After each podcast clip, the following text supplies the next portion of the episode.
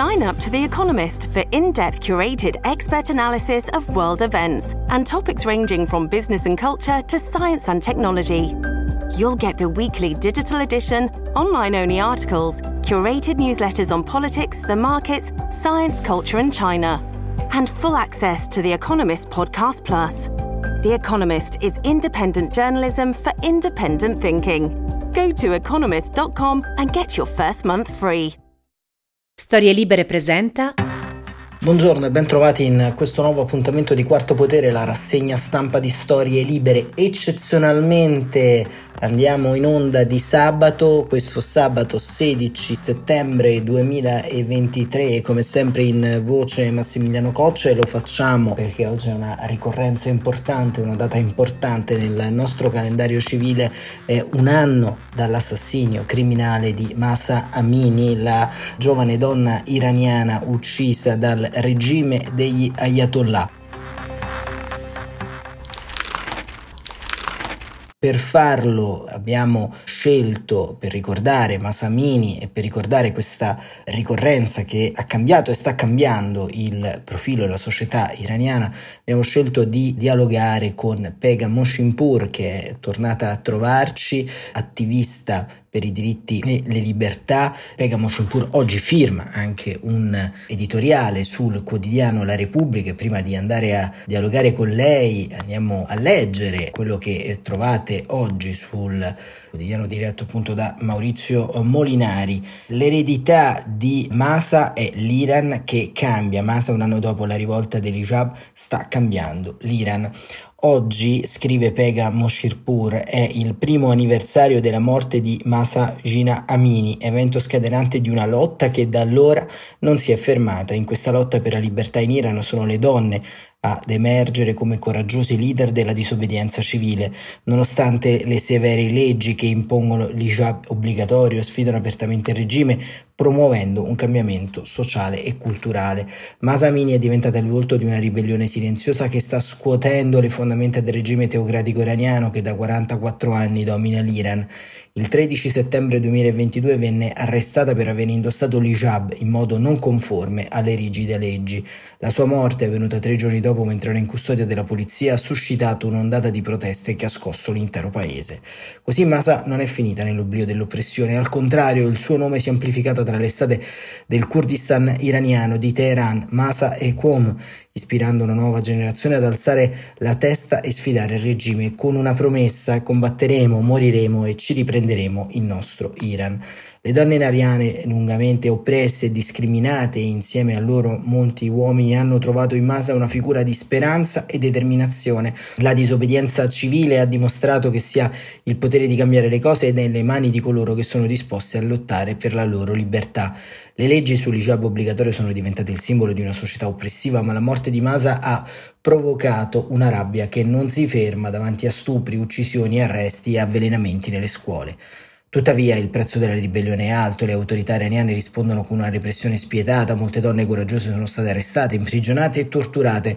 Le risposte alle loro disobbedienze è stata la violenza, ma la loro determinazione non si è spezzata. Il movimento ai volti di Parmita Shabazzi, che guarda dritta in faccia i Basigi senza alcun paura, o di Azed Abedini, che ripresa da un'agenzia lo sfida, vai avanti, filma ancora un po', riprendimi meglio, la mia scelta di Rijab non danneggia nessuno, o ancora Atef Rangriz, scrittrice e attivista per i diritti delle donne in Iran, arrestata il 10 settembre nell'ambito di una campagna intimidatoria preventiva ma disobbedienza continua è l'imperativo. Secondo Sed Monsaser al-Mahdi, portavoce del comando della polizia, tra il 15 aprile e il 15 giugno sono stati inviati quasi un milione di sms ai proprietari di veicoli in tutto l'Iran per avvertirli di far rispettare le regole dell'hijab obbligatorio. Intanto corre il passaparola per un grande raduno a nome della libertà, video, fotografie, adesivi scritte nelle metro e dei maghi pubblici, ovunque si chiede la mobilitazione. Il regime sembra che sia in difficoltà a tenere tutto sotto controllo il paese perché anche le le province disobbediscono non ci sono abbastanza forze per controllare la popolazione. Rinforzi sono stati mandati di notte a Sakes, proprio dove dovrebbe svolgersi il pellegrinaggio verso la tomba di Masamini, quindi si ricorre anche alle famiglie dei manifestanti o delle vittime che stanno pagando un prezzo terribile. Lo zio di Masa, Safa Aeli, è stato arrestato mentre era in casa sua a Sakes. Il padre di Masa è stato convocato l'11 settembre dalle autorità e minacciato affinché non commemorasse sua figlia. Eppure, nonostante la repressione, le minacce e la disobbedienza civile, scrive Pega Moshinpur, continua. Le giovani donne e gli uomini iraniani si rifiutano di piegarsi al regime e la loro ribellione cresce di giorno in giorno. Le storie delle ragazze ingiustamente imprigionate e abusate sono un richiamo alla solidarietà e alla compassione e un motivo in più per continuare la lotta.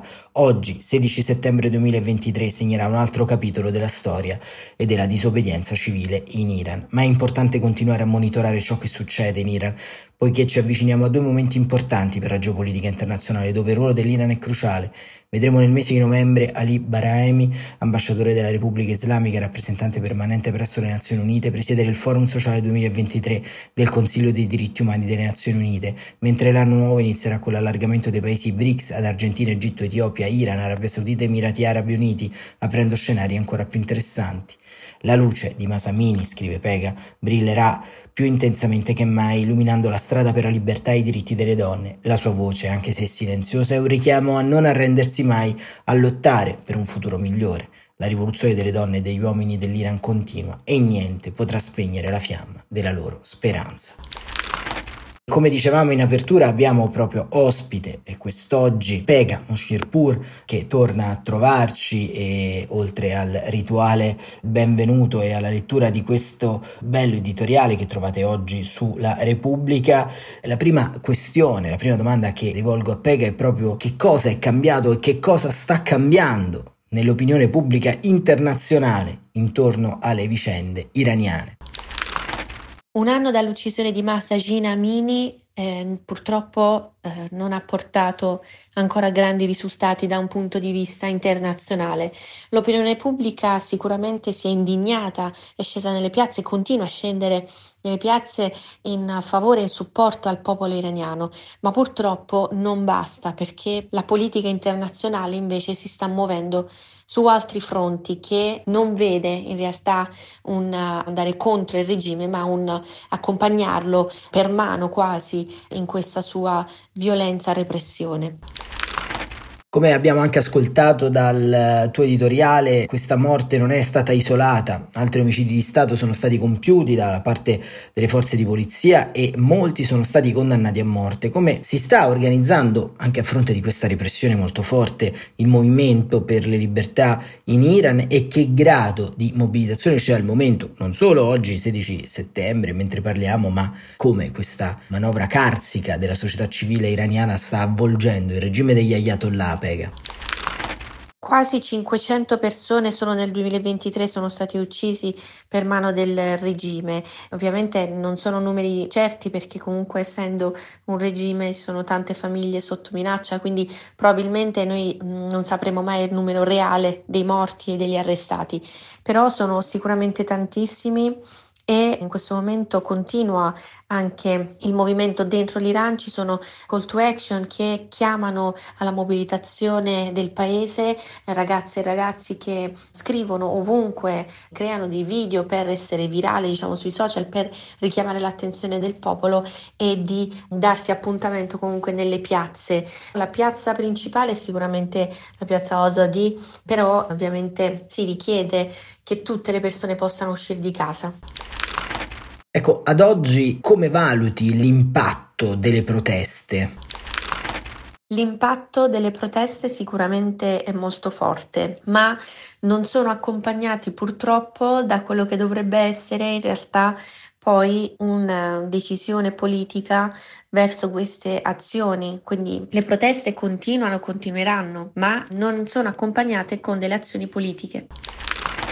Abbiamo visto il regime degli ayatollah alle volte trattare per cercare di mantenere quantomeno la calma, soprattutto nelle province più remote. Ecco, a tuo avviso è prevedibile il rilascio di qualche altra concessione intorno ai diritti delle donne per cercare di ammorbidire anche la linea di attenzione internazionale sull'Iran? Assolutamente no, il regime non rilascerà alcuna concessione verso i diritti delle donne, anzi così come si è dimostrato sta aumentando le pene per chi disobbedisce le leggi imposte, quindi purtroppo no, non ci sarà, ma le donne neanche torneranno indietro. Come abbiamo detto più volte, questa rivoluzione è anche una rivoluzione nel segno delle nuove tecnologie, del digitale, dei social, dei canali di comunicazione, Telegram, WhatsApp, Signal. Ecco come questi nuovi strumenti hanno aiutato la protesta e che ruolo potranno avere anche in futuro. I social network sono stati il mezzo con cui di nuovo gli iraniani si sono fatti sentire. Dalla protesta del Movimento Verde del 2009, chiamata anche la rivolta di Twitter, dove i ragazzi si mettevano d'accordo appunto per scendere in piazza attraverso Twitter, ma oggi tutti i social network sono diventati alla fine poi effettivamente luogo in cui testimoniano la realtà e riportano la realtà dei fatti. Quindi è importantissimo e le nostre rivoluzioni continueranno anche ad evolvere e cambiare e probabilmente migliorare perché l'opinione pubblica può avere prima le notizie rispetto ai notiziari classici. Quindi è importante la testimonianza sui social network ed è importantissimo seguire gli hashtag Woman Life Freedom oppure Iran Protest.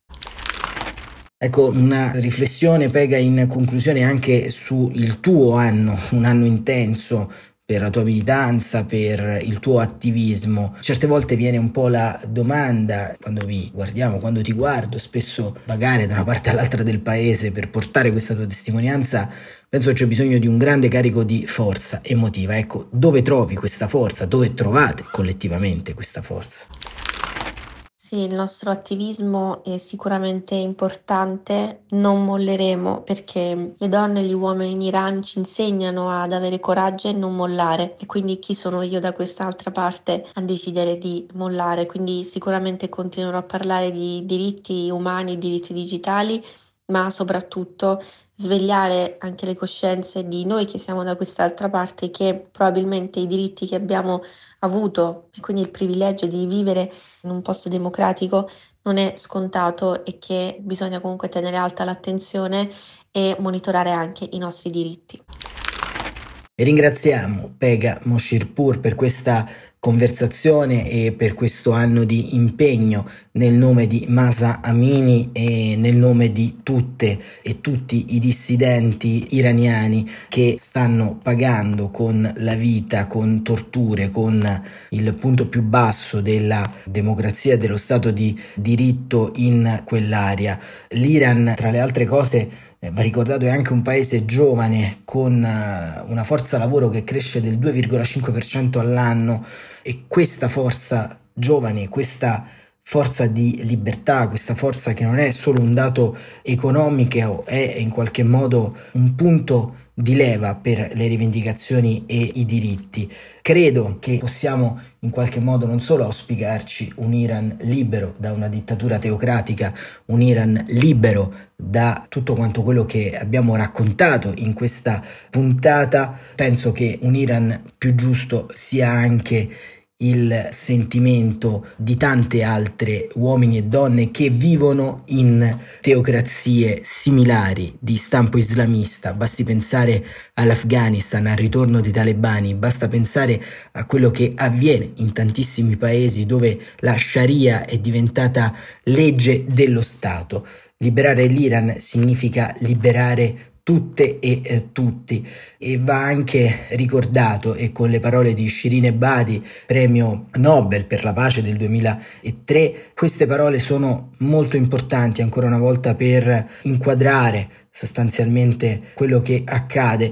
Dice Shirin Ebadi, bisogna tenere a mente che il popolo è musulmano ma non vuole un regime islamico, gli iraniani vogliono un governo laico ed è necessaria una divisione dei poteri. Le donne iraniane hanno avuto il diritto di voto prima delle cittadine svizzere, programmano i diritti femminili, ma poi si piegano all'obbligo del velo. Più del 60% degli studenti iraniani sono donne e loro sono più istruite rispetto agli uomini e questo rappresenta un problema per loro, tanto che il regime vuole portarle a 1400 anni fa, ma loro non lo permettono. Le donne iraniane sono molto attive e vanno aiutate. Il nemico più forte è la donna e il regime lo sa. Quarto Potere torna lunedì mattina, come sempre, invece alle 7.45. Buon proseguimento di giornata a tutte e a tutti.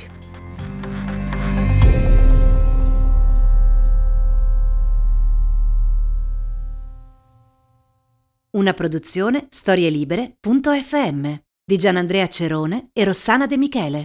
Coordinamento editoriale Guido Guenci.